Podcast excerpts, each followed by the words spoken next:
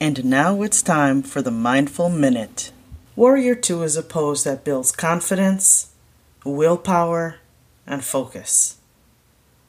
It also strengthens your lower body, stretches your chest, strengthens your arms, and increases the endurance in your muscles.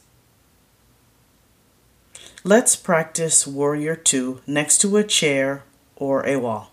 Make sure the seat is facing you.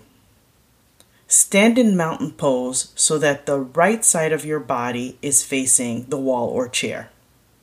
From mountain pose, step out wide. Classically, the pose is done with the wrists stacked over the ankles. However, if this stance is too wide, you can always shorten it up.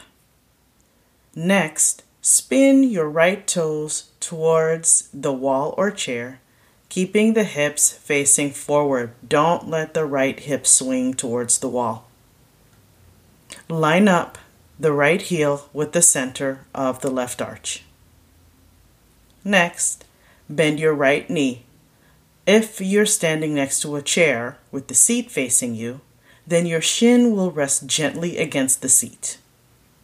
Make sure your right knee is directly over your right ankle and that your shoulders remain over your hips. Don't surf towards the wall.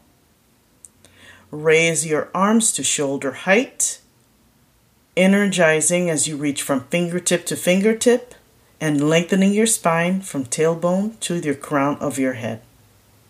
Turn your head to the right. Hold this stance for a few breaths.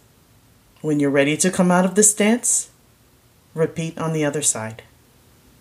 Thanks for being here. See you next time.